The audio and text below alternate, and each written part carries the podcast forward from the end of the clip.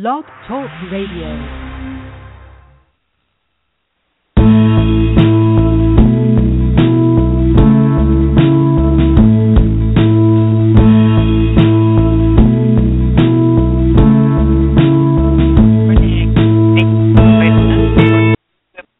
ways. We're the show that tackles some pretty tough topics, and of course, you can access us anytime online and listen to any of our archive shows. Right now, today, I have to say that the store, the show that we're going to be doing today, the topic that we have, is something that just I, I it just gobsmacked me when I read it in the newspaper. It, there was a lawsuit against the Los Angeles School District uh, specific district, and um, the lawsuit was because a young mentally disabled woman, girl, was um, raped during school by another student, not mentally disabled, and the parents sued for less than ten thousand dollars, or it was right around ten thousand dollars, because they wanted the school district to help pay for her counseling, um, you know, and and her her uh, medical aid for this school district refused, and um, so the case went to court. Now, again, the parents are asking for a very small sum. The school district hired an expert named Dr. Stan Katz, who um, some of you may remember that name from the Michael Jackson case. There are some other uh, fairly high-profile things that he's he's been involved with.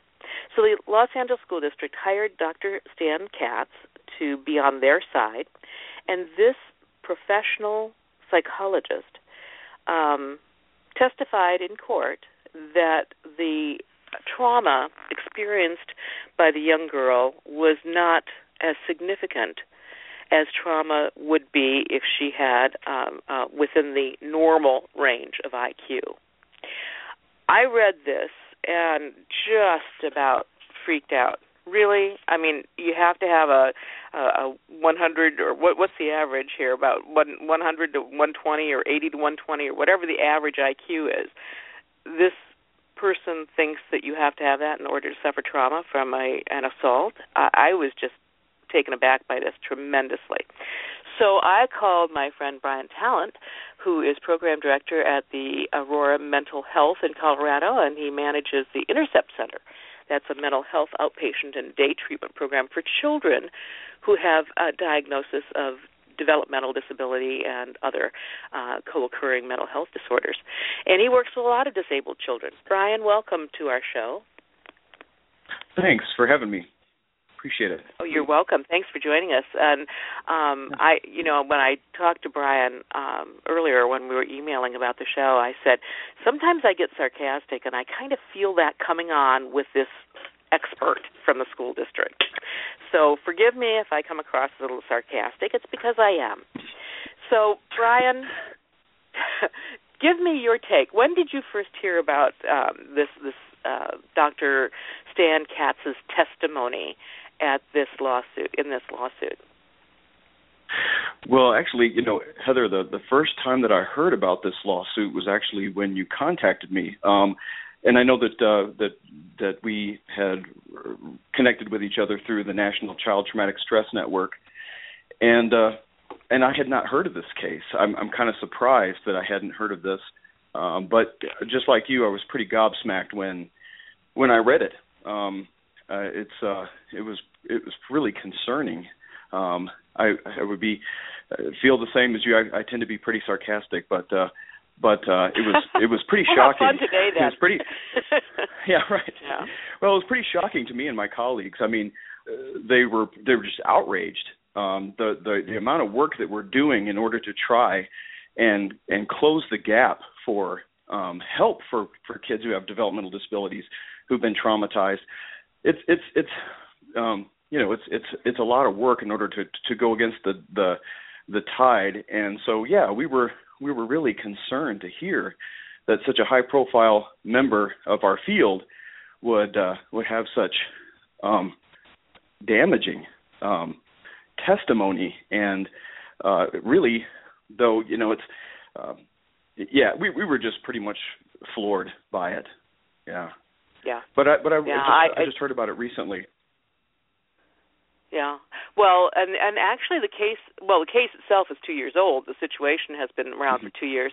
But um he the, you know this trial only happened um in the fall. I mean right before just before Christmas, I think a couple months before Christmas.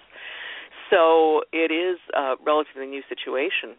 And what this doctor said, as I mentioned, the girl has an IQ between 64 and 70. Um, the, her assailant was not disabled. The school district argued that the girl's IQ was a protective factor that could reduce the harm she suffered as a result of the assault. In other words, this guy said that you know uh, uh, people with higher intelligence w- intelligence would ruminate about it and understand implications and make all sorts of connections that because of her IQ, this girl would not be able to make, and therefore her suffering would be less. Is there any validity at all to what this guy is is proposing? No, absolutely not. As a matter of fact, it pretty much flies in the face of everything that we understand about human resilience and trauma. Um, actually, what we understand is that intelligence is a resilience factor. Uh, there's been some famous studies done, uh, especially a while back, um, studying Vietnam veterans uh, coming back from the Vietnam War, where it was clearly demonstrated in the research that that intelligence is a resilience factor when it comes to um, post-traumatic stress, and so um, everything that we have come to understand about resilience and trauma, uh, this is counter to uh, to what we know from the research. Uh, basically, the way that I look at it is that you know we all have a, a certain amount of personal resources, and those personal resources are what we use um, if, you have a lower IQ, and, and I want to point out, by the way, this young lady had a very mild disability. If you have an IQ that's in the upper 60s, uh, that's a that's a very mild disability. It's barely under the threshold for what is considered legally to be a developmental disability. So that's um, I just want to point that out first of all. Usually, somebody who's got an IQ in the 60s, they um, that you probably would not know that they even have a disability unless you spend a significant amount of time talking with them. So I want to point that out. Is that what they used to call like a slower learner? Yeah, I mean, and still, unfortunately, I mean, uh, just just recently in the DSM-5, it's it, the, the condition has actually been changed, but for many many years we use the uh, politically incorrect term mental retardation, which is that falls in the mild range. There's there's four levels mild, moderate, severe, and profound. Um, and and the upper 60s is just below the threshold for what is considered uh, mild mental retardation. Um, but yeah. you know, I don't have, particularly pay. I don't pay a lot of attention to IQ numbers. I, I think that I, I, I think they're pretty much irrelevant. However, isn't an, a normal IQ considered uh, like around 80 or 90 or 100? What what is what did they traditionally consider a normal IQ range? Well, the IQ tests are based on the norm of 100. So, so uh, basically, the average will fall right at 100. So uh, okay. that's so. So this person, this young lady, had a really mild disability, and and the way that I look at it is that, you know, w- if you have a disability, you you are basically putting all of your personal resources towards everyday activities like getting up in the morning, getting dressed, uh, you know, getting meals together, getting uh, transportation to your job, to your school, uh, interacting with folks. When you've got communication deficits, when you've got difficulty with planning and forethought, when you have, you know, difficulty with organization and and um, basically a high level, you know, brain functioning, you're putting all of your personal resources towards those day-to-day activities. I mean, I don't know about you, but I'm I it's hard enough for me to get up in the morning and get myself ready and and get to work and, and do my job. But yeah, but, but when you have your your faculties are, are are compromised, it doesn't leave you with a lot of extra and reserves for dealing with traumatic events such as sexual assault, especially repeated sexual assault. Um, and so, so yeah, uh, Dr. Katz's uh, testimony it flies absolutely in in the face of all the research and what we understand about human resilience. It's it's uh, it's not just absurd. It's it's uh, it's damaging. It's really concerning um, that uh, a, a, an expert in our field. Uh, although I have to say, it's not.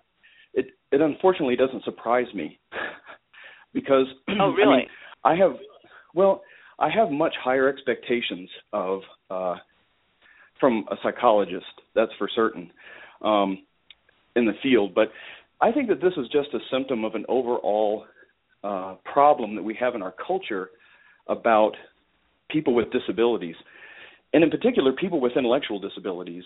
Um, they're, they're, I think that overall, culturally, we see them as being lesser people, and I think that this is a good example of how that pervasive attitude in our culture, um, unfortunately, comes out, and, and it, it's pervasive across our culture.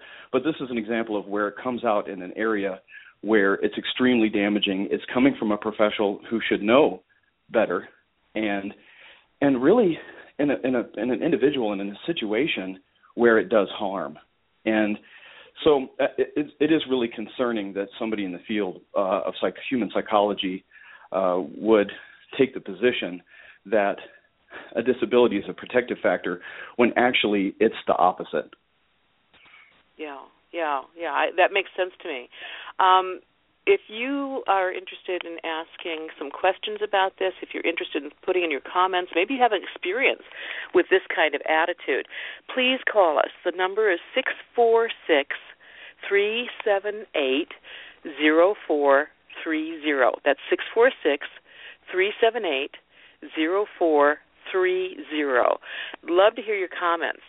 Um, Brian, I've done a little, little, very brief research on uh, Dr. Katz because his name sounded familiar to me, and um, it turns out I, I'm still trying to track him down, and maybe one of our listeners knows this. Um, but apparently, he's a, a rather uh, high-profile Beverly Hills, Los Angeles type uh, psychologist who has some rather um, shall we say, interesting attitudes uh, about different situations in life. I believe that he has been involved in a number of child custody cases, and one that we might be more familiar with is the Michael Jackson case. Um, and he was used. Yeah, apparently, he's been used by the Superior Court in Los Angeles for quite a number of quite a number of things um, as a consultant. Uh, apparently, that's how he makes his business uh, uh, or makes his living is as a child family court child evaluator. Well, anybody who's had hmm. experience with family court child evaluators has their own stories to tell, um, and uh, sometimes those stories can be rather shocking. Um, so I think you know if somebody wants to inform me um, more specifically, I'd love to hear it. But my impression is is that Dr. Katz is uh, kind of out there um, in his in his thinking. And in fact, um, and I sent you this link, Brian. It looks like the school district is kind of backing away from him now. Uh, after all the excuse me, all the brouhaha um, over his supposed advice or or opinion. Have you noticed that? Have you read anything about that? Yeah, I did notice that they. I, I did read that they were backing away, and uh, he's no longer representing the Los Angeles School District. And uh, um, and you know, I think that uh, you know what's concerning to me is that is that uh, unfortunately, I don't think that his attitude is really um, that far out there like I said earlier, I think that this is this attitude is fairly pervasive. It's just very hidden. Mm-hmm. What what I do, working exclusively with children who have developmental disabilities in the mental health field, is very rare. Um, the program that I run is the only one of its kind in, in the state of Colorado, and one of a handful of, of clinics like it across the country. And mm-hmm. uh, basically, this perception that people with disabilities um, are lesser or don't require the same attention. Um, when, especially in the area of mental health treatment, is is really concerning because it's actually the opposite. And and I see that attitude about well, and and I know that this is a gross oversimplification, but the pervasive attitude I even see sometimes in my own professional field is that these are almost uh, that and, and, and interesting too. It's it's kind of funny is that this is the stigma of disability, and it's not funny, but in the uh, I feel that stigma also working with this population that you know I'm I'm almost a therapist working with almost people, and and it's oh. really unfortunate because the complexity that comes with uh, neurological problems, the the brain is incredibly absolutely fascinating as far as uh, the complexity and the the problems that can happen uh, neurologically with people is incredibly complex, and the clinical skills necessary in order to you know make adaptations to to to to adapt treatment in order for it to be appropriate for people with developmental disabilities is very complex. But it is interesting in my own field that that stigma of disability is uh, it's far spread, and so Dr. Katz, unfortunately, I think represents a his comments represent a collective consciousness that we have in our in our culture about people with disabilities being lesser and requiring less and needing less and being not as important. And uh, um, in this case, it was incredibly da- damaging, uh, potentially damaging. Uh, thank goodness it, it, it basically backfired um, on and and and, and these lay people who were in the jury uh, who didn't need to be licensed psychologists um, were able to see that that's um, that it not only is it not accurate, but it's damaging. Um, because what I do, I think I I consider it a cultural competency. People with I don't have necessarily a, a I, I mean I've developed a clinical expertise, but uh, what I what I have done is is developed uh, really a cultural competency because people with disabilities have their own culture, and unfortunately, abuse and neglect and trauma is a part of that culture of disability. Um, the kids that I work with, there's not a single child that I work with. I've worked with hundreds and hundreds and hundreds of kids over the, the 20 years that I've been doing this, and every single one of them has a story of bullying and and, and trauma. Um, every single one of them, and and usually the treatment that I'm doing, it's not just, oh, this is what happened to me. You know, it's more like this is what happened to me when I was seven. This is what happened to me when I was 12. This is what happened to me when I was 14. This is what happened to me when I was 21. You know, it, it, it's just pervasive in their lives, and and to to believe that uh, that they're not impacted by that, or, or are impacted less because they have less personal resources or, or neurological faculties is is absurd. And well, um, yeah, I, I just you know, I, I one of the things that I wanted to point it out point out here that we didn't talk about in this in this article that we should probably point out the girl who was sexually assaulted was nine years old. Nine. Right. Um, it's not like she was some sort of, you know, teenager where somebody might have assumed she was sexually active at that point. This was a nine year old child. This mm-hmm. family asked for compensation um, uh, between ten thousand and twelve thousand five hundred dollars um, because they said she needed some mental health treatment to deal with this trauma, that because she needed long term therapy. The jury that you just pointed out had some common sense where, you know, some of the experts don't. The jury actually awarded the family $1.4 million which is kind of to me they the family was asking the school district didn't even pay. I mean, it seems to me that if all they were asking for was ten thousand dollars, if there was no question that the assault happened, if I were the school district, I would be happy that's all they were asking me for. Mm-hmm. But instead, the school district chose to fight it. They hired their expert, Dr. Stan Katz, to go in and explain why they shouldn't compensate this child. And the jury which you know had a lot more common sense than a lot of people I know, said no. As a matter of fact, we're going to give her 1.4 million. To mm-hmm. which I went, "Yay, yippee skippy! Take yeah. that, Dr. Katz." Um, so I think those are some pretty important factors. So on the, on the one hand, when I read this, I thought, you know, my faith in human nature, you know, the whole thing was just kind of rocked. But then I got to the final paragraph, and I thought, all right.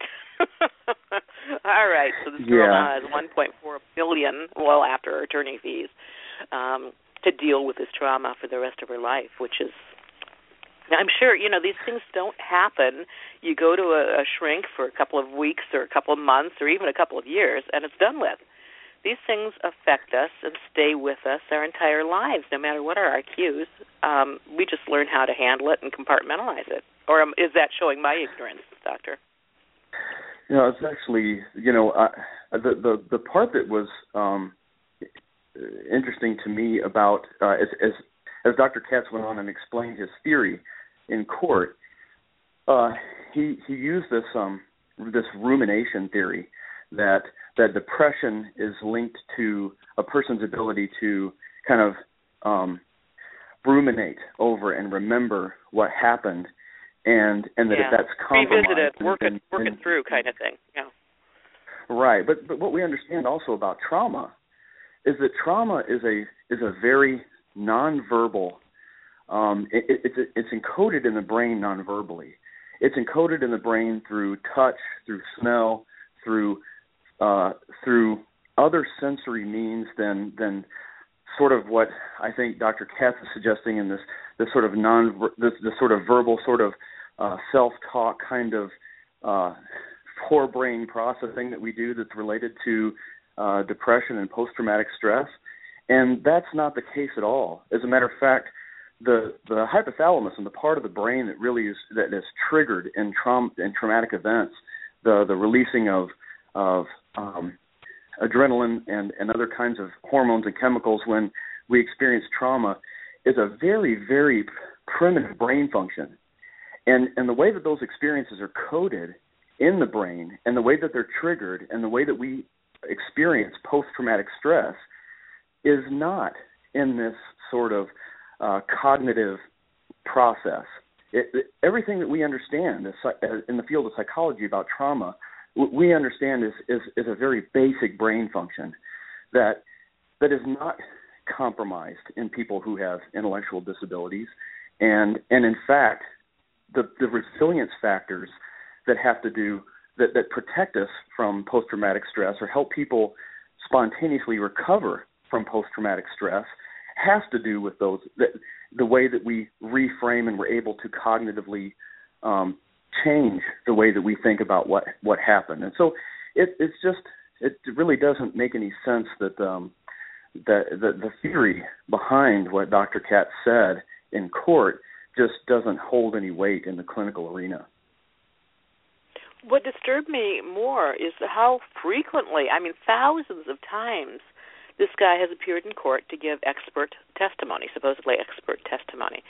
Um, that tells me that first of all, the school district was just fine with him being, you know, uh, representing the school district until it hit the fan from this particular case. Um, the other thing it tells me is that judges are listening to this guy, and that's really disturbing to me. um, yeah. This guy has been used by a superior court as an expert witness. Um, wow. you know, wow. Um, is there yeah. no credibility required? Is there no vetting of expert witnesses um, in the court system? Well, now, I'm pretty sure that it's not the court that hires these guys. Well, could be though, could it? Right. Couldn't it? It could be. Um, it could be. I don't know. It, it's just really disturbing on so many levels. Well, I, I think that you know, again, it really uh, it it doesn't surprise me too much because um, people with intellectual disabilities comprises about 2.6, 2.7 percent of our general population, which is a really small, relatively small number of people. Of course, that, that constitutes millions of people across the United States, um, mm-hmm. but it's a very hidden and it's a very socially isolated and very disempowered uh, minority. And even psychologists who don't have a lot of experience working with um, or just knowing people who have an intellectual disability will formulate these type of, of attitudes. Um, and so it, it doesn't really surprise me too much, unfortunately. Um, it, it goes to show you, I think, the the barriers that people with developmental disabilities experience when it comes to accessing health care. I mean, because let's face it, that would be Dr. Katz, who I mean, I think his it, his career is probably turned more towards giving expert testimony than it is providing health care. But he's a healthcare practitioner. And mm-hmm. and it mm-hmm. tells you that he's not had any experience with people with intellectual disabilities, which tells you that people with intellectual disabilities are not accessing health care. And and the reason they're not accessing health care is because there's a lot of professionals who have this feeling that uh, they're afraid. That, uh, honestly, it's it's like, like like I said earlier. What I do is is, is a is a cultural. Uh, what I have is a cultural competency in terms of working with people who have intellectual disabilities. Just like in the field of psychology and in applied psychology, we have lots of cultural um, competencies. It, it's just like if I were to work with an African American, or if I were to work with a, a Latino American, or if I were to work with uh, an Asian American. Th- those are if if I don't have experience being around those different people of my, those minorities, then there's fear that develops. There's um, a feeling that as a mental health practitioner that you're not competent to work with them, and um, and so there's an aversion to working with them as as it, as this happens with other disempowered minorities, and it results in people not getting access to health care, and it also results in people with intellectual disabilities getting poor health care when they get it, um, because they may go see a psychologist who who holds those beliefs, like like Dr. Katz does, that they're really not deserving of it, that they're really not yeah. affected by the trauma, and that maybe they really really, really this isn't necessary and isn't important. Oh, wow. I, I, wow. Yeah, I, I want to point out. You know, also, I, I'm you, sorry, you, I, I may be being crude here, but I mean, we I, I I'm a pet owner and I look at a lot of these, you know, pet websites and see the cute dogs and see the please adopt me dogs and the sad stories and all that kind of stuff. It seems like in our culture we are willing to assume a dog can be traumatized and require, you know, some sort of treatment. Why wouldn't we assume that all human beings regardless of IQ would require the same thing?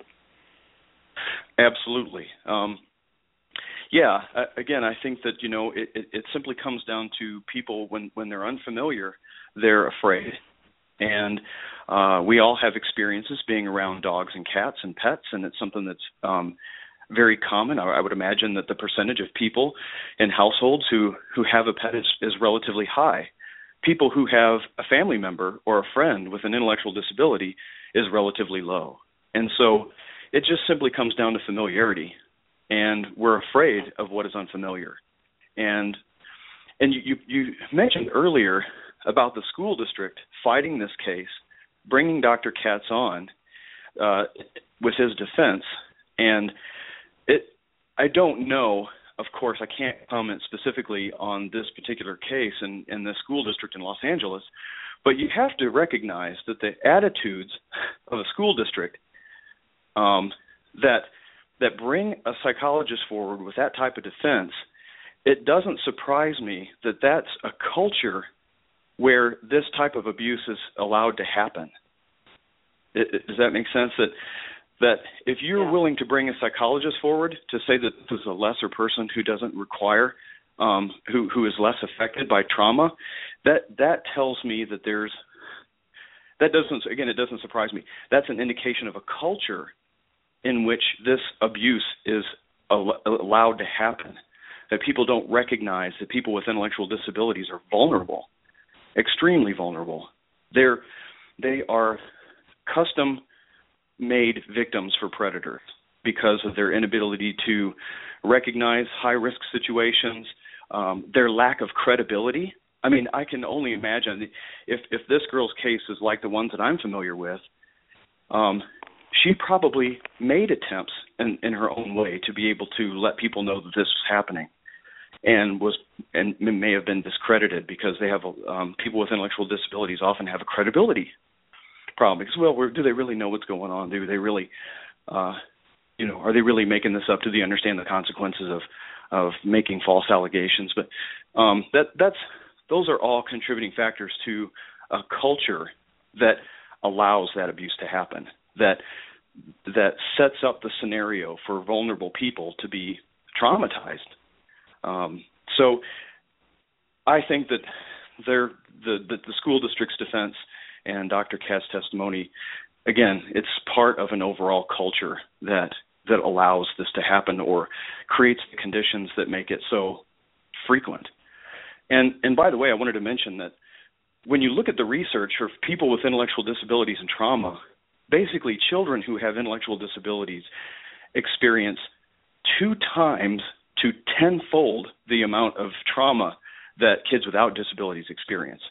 So, at the best, a, child with an intellectual disability will experience twice as much trauma as a kid without a disability, and at worst will be more like tenfold. Yeah, yeah. It's, well, it's and that's what occurred to me when I was reading, you know, this the supposed expert's explanation of how, you know, because they, as you explained, because supposedly rumination is a part of of um, understanding your trauma. Um, what about, you know, the extra trauma incurred by not understanding what the heck just happened to you? Um i would think you know the unknown is always more traumatic than when you can you know explain it to yourself and say well this happened and you know this person was just bad and blah blah blah you know.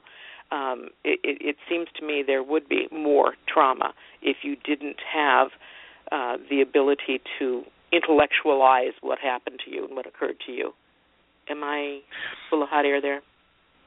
No, I, I, you know, it's that's it, you know, I think that it's great that the that the jury in this case recognized that um, that this young lady was re-traumatized by her court case.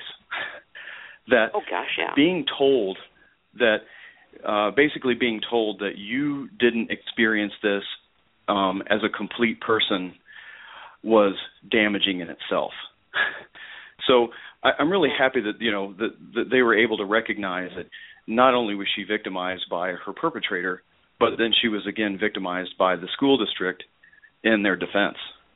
And and that happens i mean that that's that's actually a fairly common experience that happens with anybody who's been victimized. Um it's the reason that people don't come forward a lot of times when they're being abused is that they're afraid of what will be how they will be judged. And and in this case um was judged to be less of a person who was less affected because of their disability. So yeah, I, I I'm glad that the jury saw it that way. Yeah, I am too. That really, um, I mean, I got kind of to the end of that story where they got the 1.4 million, and I just kind of went, "Yahoo!" yeah, I did too. They get it. They get it. um, so yeah, that like I said, the story you know brought it, it was like a good novel you know it started you brought you into the drama and you know it it involved your emotion of, of outrage and then when you get to the end it's kind of like yay satisfactory conclusion to this particular case um at least when it comes to the dollar amount. Um we don't know and we probably won't know exactly how that girl uh continues to deal with what happened to her. Um but at least she has the financial resources to try now to try and um make the best of that situation for herself. Um, how often do you hear of such, you know, uh, of this kind of thing happening, where some sort of trauma, or for that matter, some sort of experience is kind of dismissed because it happens to a kid with a lower IQ? Well, unfortunately, um, of course, in, in my position, doing doing trauma, lots of trauma treatment, uh, I hear about it frequently. Um, like I said, I um, it, I have been a part of a really fantastic. There's a there's a national um, campaign called Project Illumination. It's a it's a an, it's a public education and awareness campaign about sexual assault of people with intellectual disabilities, and uh, it's and and doing partnering with the um, the ARC of uh, Aurora, Colorado, which is a uh, and a, dis- a, per, uh, an advocacy organization for people with intellectual disabilities. Um, ARC, ARC um, chapters are, are all over the United States, and they're they're fantastic as far as helping to turn the tide uh, and help people understand that. Yeah, it, it unfortunately happens quite often, and the stories that I typically hear from from children and families are that uh, that they weren't believed, that they didn't that they have a credibility problem because of their disabilities, that they may not be totally aware of what happened, Um, sometimes the kids that I that I work with certainly don't. Um, sometimes they may not understand exactly what happened to them was uh, was was wrong, except for the fact that they they they certainly feel the loss of power, the the boundary violations. They feel the the the trauma that comes along with those experiences, but they were never really told or maybe educated, you know, because sexual education is not not only is it sex education something that does not happen uh, with kids without disabilities, but for some reason we also have this cultural belief that people with disabilities are not sexual in some way, and so we actually even limit their sexual education even more. And and what we understand too is that people with intellectual disabilities have learning difficulties. So not only do you have to teach them about sexual education, but you have to really make it concrete and repetitious and give them extra extra support and help around sexual education just the way that you would give them um, extra support and special education around all other subjects and um, unfortunately um, a lot of kids don't have a lot of sex education uh, especially kids with intellectual disabilities. And so there's a lot of confusion uh, and and there's a and it and it contributes to their lack of credibility or um, their understanding about what they're supposed to do in situations where they're being abused, and so um, yeah, they they they are often, like I said, not just abused but repeatedly abused, and and unfortunately, I think it happens uh, throughout a person's lifespan. Who, when when people have intellectual disabilities, it's it's it's usually not discrete episodes. These are these are issues that people with intellectual disabilities will deal with, um, whether it be sexual abuse or financial abuse or um, bullying. Uh, it's just pervasive. Yeah. And well, and again, you know, when you have communication problems, yeah, just when when you have communication problems, then then comes this issue of credibility. Mm-hmm.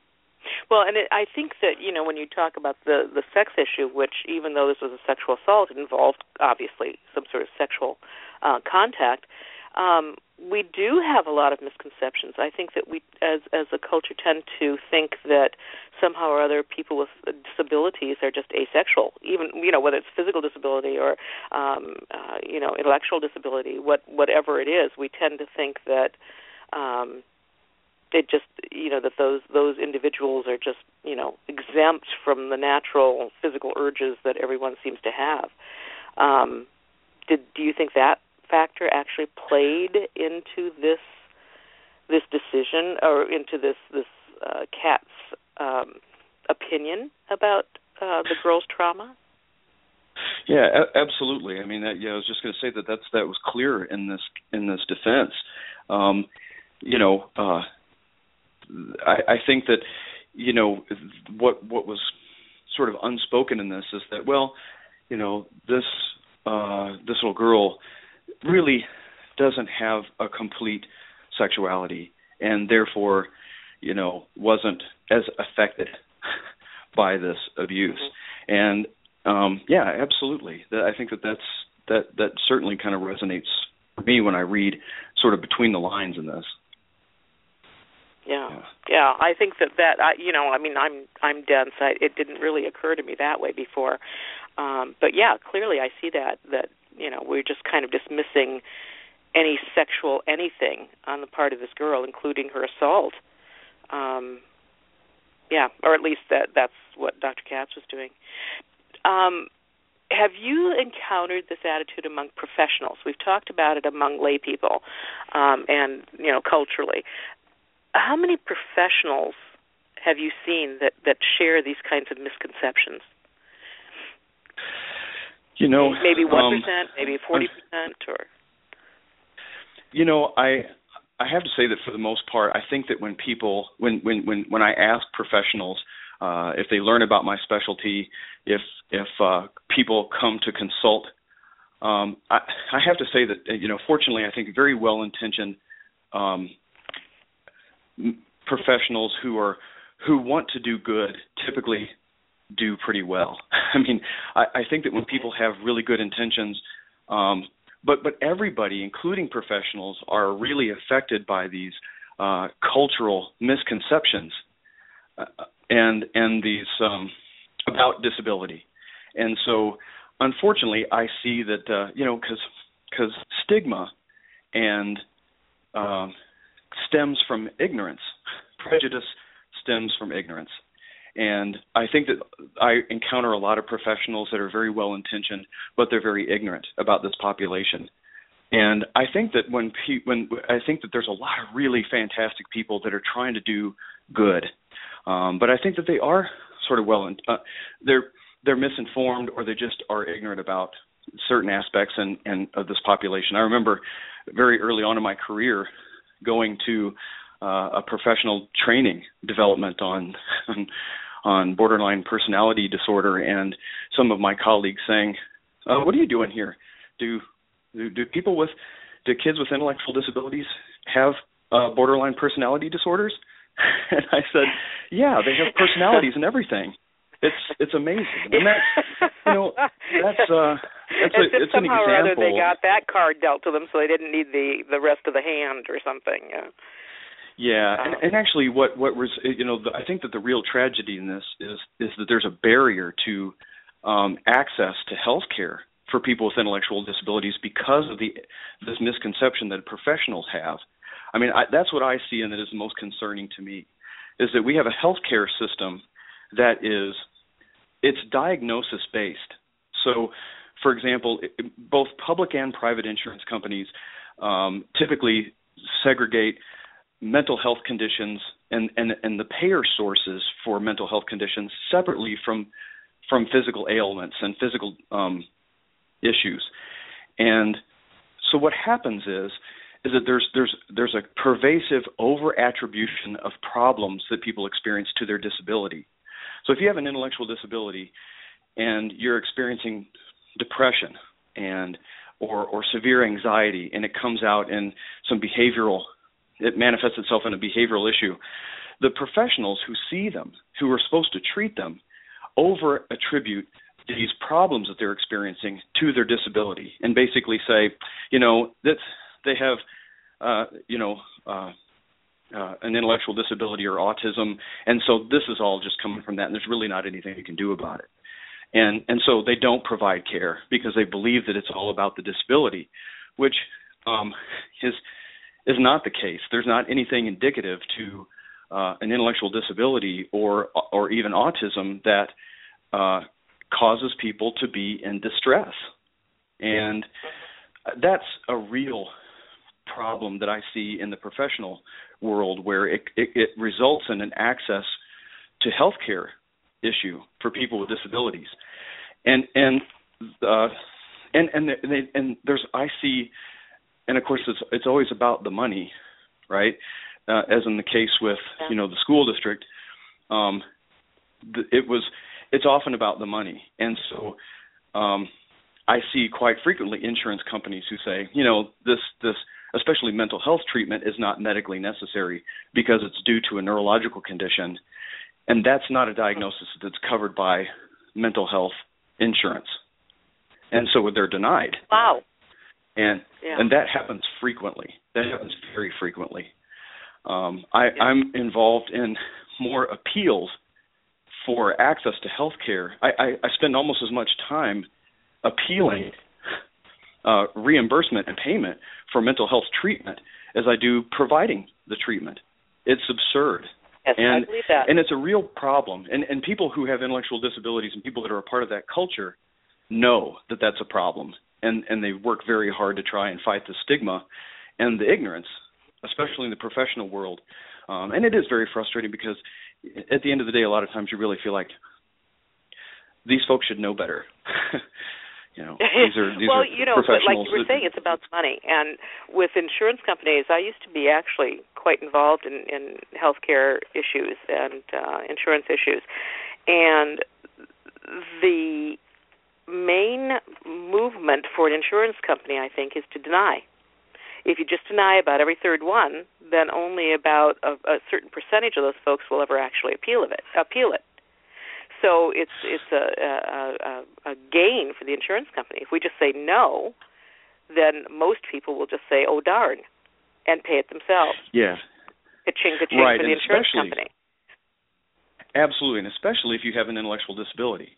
Because again, this is a disempowered group of people who who you know the the insurance company put it back on the individual to you know, say, well, I need some mental health care, and they say, well, actually, these problems that you're experiencing are due to your disability, so we're not going to we're not going to provide you treatment. Mm-hmm. And then then the, the impetus is put back on the responsibility is put back onto the patient to then make a case and appeal that that's not accurate. And and when you have an intellectual disability, your your your ability to fight appeals um, it, it's just not there. So well, even know, if you don't have it- an intellectual disability, even if you're very gifted intellectually, fighting those insurance claims can be absolutely daunting uh, and frustrating. And I think that people who are dealing with any kind of issue, whether it's some sort of mental dis- dis- disability or caretaker issues or uh, even just you know children, I mean, you have to pick your battles. And so, if the bill isn't that bad, you may just say, "Okay, I've fought it as much as I can. I'm just going to pay it." And it's only when you get to the point where you cannot possibly pay it that you know that it might be worth the effort to just dedicate your life to that for a few months uh, and take care of it. But um, you know, it's it's kind of a game, I think, with with um, the insurance companies. You know, don't, oh, don't get me started on the insurance companies. Um, but yeah, I, I think that. Yeah, yeah, there there used to be a saying which I actually like. It's one of my favorite sayings, which is "It's easier to beg forgiveness than ask permission," and it's kind of the the same thing with the insurance companies. It's easier to deny than to have to actually pay it, you know. And and if we deny it, a certain percentage of those folks are going to go, "Oh, okay," and bingo, we've just won. Um, so yeah, and you know, it's all it's always about the money, and um, I think that that problem with the insurance companies is not going to get easier uh, at all. But- Um, so you know, Well, I don't know how it's going to be for. for go ahead. Yeah, I, you know, I, I I hope that we're moving in the right direction, and that um, you know, I I see that the healthcare industry, uh, I think especially, I see the very beginnings, especially as a result of some of the healthcare reform recently, going to a more integrated care model where where physical health care and mental health care are not as uh, segregated, that they're more integrated. And I'm really hoping that it continues in that direction because I think that's going to be very good for people with uh, developmental disabilities because there'll be less of this. Well, what is it? I mean, that that's actually what I think I've built a, an entire career around answering the question: Is this person's issue a developmental disability or a mental health condition? I mean, I'm, I, that's what that's my job is is basically to, and and that's Yeah. crazy making. Like these are whole individuals. These are whole people who have Yes. a a disability that's integrated with their mental health and their and their human experience and and so I'm hoping that we're getting away from that and that we're starting to move in that direction because uh right now it's so easy to say well this person has a disability and it's it's permanent and there's nothing you can do about it and so all of the problems they experience there's not anything you can do about it and that is a that is a healthcare crisis in for Yeah. for people who have disabilities. I mean, it is pervasive. It's across the country. It's across the world, and um, and getting health care, especially mental health care when you have a disability, is is it's such a struggle, and um, and it's not necessary. And I'm kind of hoping that we go more in that direction where people are treated more as whole individuals instead of, well, is this a physical problem or is it a mental problem? Because uh, anybody who's experienced um, a mental health condition, and and by the way, one in three Americans right now is is diagnosable with a mental Yeah, health I was going to say that little. currently. I would have thought it would be much higher than that. yeah, I, I, that, that's I, that's I think that's a pretty rough estimate, but um, but you know anybody who's experienced, which most of us, al- almost almost all of us will experience at one point in our life, uh, you know that it's really not separate. Uh, the mind and body is not separate. When you when you are depressed, you feel that in your body, and um, oh yes. And it, it, they're completely related. So I hope that we continue to, to move in that direction. hmm Yeah, I, I agree with you, and I the whole idea of um, you know uh, we are one. I mean, it, it, it's to me it would be similar to saying, well, we don't cover from the elbow down. Uh, you, you know, I mean that's right. that's part of you. You know, that's part of of your your body and it's part of, you know, what makes you. So the idea of of setting aside certain things um you know, certain parts of us is just really kind of crazy making, I think. And so I hope that you're right. I hope that that is changing. Um, but we'll see. We'll see because we still have to deal with the money. You know, I mean, somebody, people, people don't work so that they can't make money. People work so that they can have their own lives and pay their own mortgages and you know that kind of thing. So, mm-hmm. um, you know i i mean we have and and it's not necessarily an evil thing you know but uh we all have to make some money to pay our way and to you know get what we need to get in life whether it be housing or education or whatever um so we're still going to have health care no matter what yes. Yes exactly yeah, and I, exactly. I, and I don't know if the, I don't know whether or not this was a factor in in the case that we're discussing, but um, I I did wonder about the the money that the family was requesting because according to the article it indicated that that money was to be used for for mental health treatment for her post traumatic stress. And yeah. I, I was wondering about that because you know um obviously they I I would believe it wouldn't be surprising to me if they were not wanting to have that health care covered um because it was difficult to either access um or pay for. Uh, you know, yeah. that, that that's the kind of thing where I said, you know, well, you know, because because then once you experience a trauma and you have a disability, now what? Where where do you get the treatment? How do you find professionals that um, that uh, are trained, that are um, experienced, that know how to adapt treatment for people with disabilities, and and how are you going to get it paid for? Because again, well, you if uh, if this nine year old girl had walked into Dr. Katz's office for treatment, what would have happened? How would he have diagnosed her? He would he have said, you know, um, well, you have an intellectual disability, therefore, you know, these problems that you're experiencing probably isn't due to the trauma because you weren't really impacted by it be- or as much because uh you know you you have a disability. And and unfortunately i think that that's that's that's too commonplace that that's the experience people with intellectual disabilities have when they go to get treatment is it's like well they come into you know a, a professional's office who says well i really don't think this is what you need treatment for i don't really even think you need treatment because after all you have a disability and that's and it's i call it diagnostic overshadowing. It's it's it's ah. just uh, an over attribution of the problems to the person's disability and they don't get treatment. They don't get access.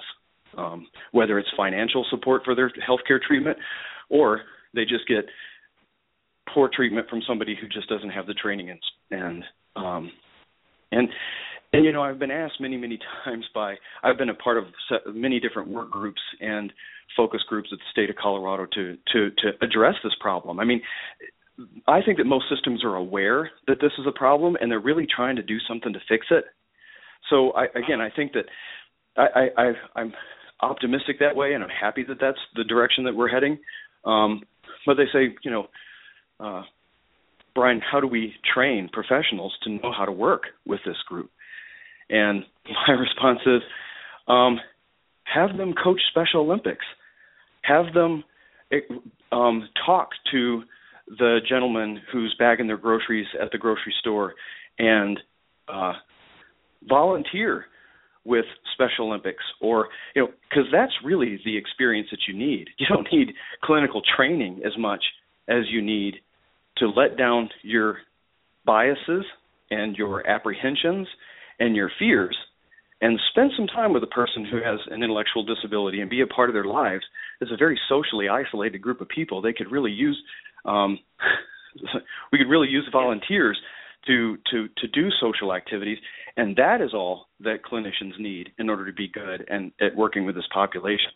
If they can put aside their biases and their fears i see therapists all the time. They have got great intuitive uh abilities and skills they they can adapt treatment for this population they they have it in their gut they have it in their training they just need to set aside their attitudes and change their attitudes so that they can be competent exactly. to work with this population.